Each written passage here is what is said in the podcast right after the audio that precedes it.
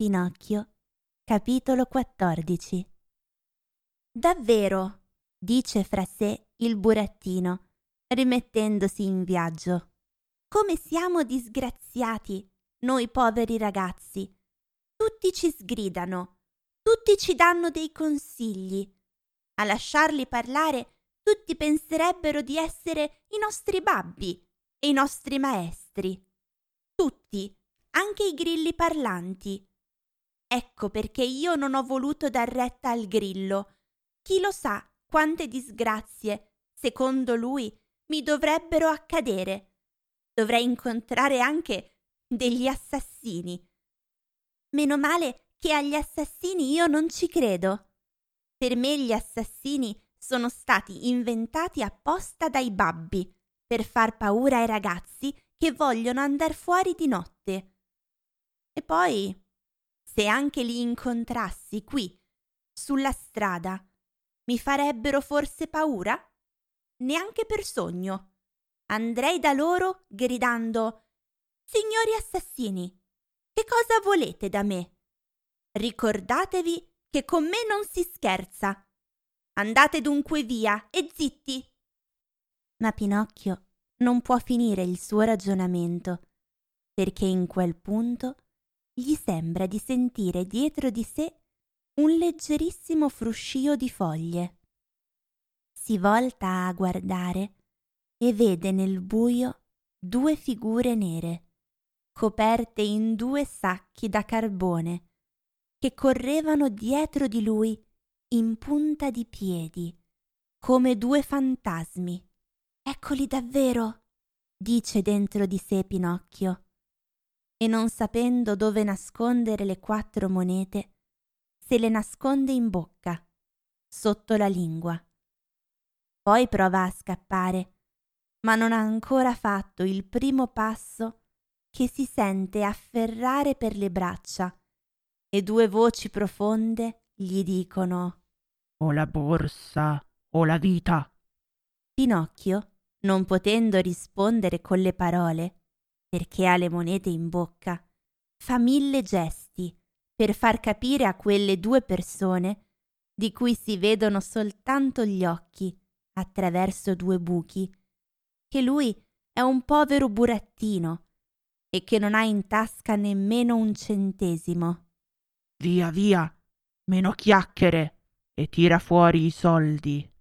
Gridano minacciosamente i due briganti e il burattino fa con la testa e con le mani un segno come per dire non ne ho. Tira fuori i soldi o sei morto. Dice l'assassino più alto. Morto. Ripete l'altro. E dopo aver ucciso te, uccideremo anche tuo padre. Anche tuo padre. No, no, no. Il mio povero babbo, no. grida Pinocchio, disperato ma nel gridare così le monete gli escono di bocca. Ah, furfante! Dunque i soldi li avevi nascosti sotto la lingua. Sputali subito. Ah, fai il sordo? Aspetta un po'. Ci pensiamo noi a farteli sputare. Infatti, uno di loro afferra il burattino per la punta del naso e quell'altro lo prende per il mento e cominciano a tirare uno di qua e l'altro di là, così da costringerlo a spalancare la bocca. Ma è tutto inutile. La bocca del burattino sembra inchiodata. Allora l'assassino più piccolo tira fuori un coltello e prova a usarlo come leva fra le labbra ma Pinocchio, veloce come un lampo, gli morde la mano coi denti, gliela stacca e la sputa. E immaginatevi la sua meraviglia quando, invece di una mano, si accorge di aver sputato a terra la zampa di un gatto. Pinocchio, con coraggio, si libera a forza dalle unghie degli assassini e comincia a fuggire per la campagna, e gli assassini corrono dietro a lui, come due cani dietro una lepre, e quello che ha perso una zampa corre ora con una gamba sola. Dopo quindici chilometri Pinocchio non ne può più.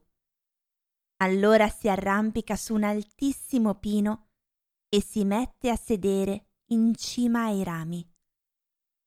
Gli assassini cercano di arrampicarsi anche loro, ma arrivati a metà cadono a terra. Ma non si danno per vinti, anzi, raccolgono un po' di legna secca ai piedi del pino e accendono il fuoco.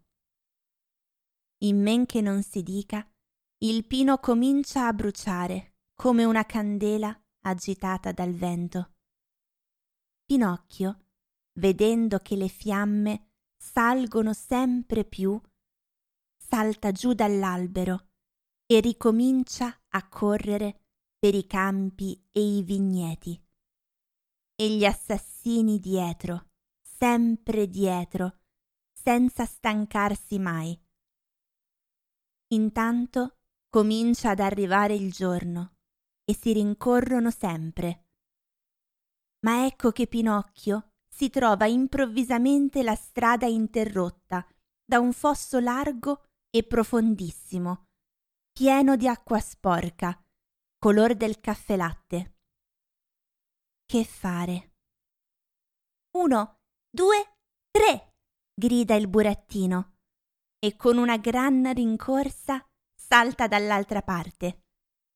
E gli assassini saltano anche loro ma non avendo preso bene la misura, patapunfete! cascano giù nel fosso. Pinocchio, che sente il tonfo e gli schizzi dell'acqua, urla ridendo e continua a correre. Buon bagno, signori assassini! E immagina che siano affogati.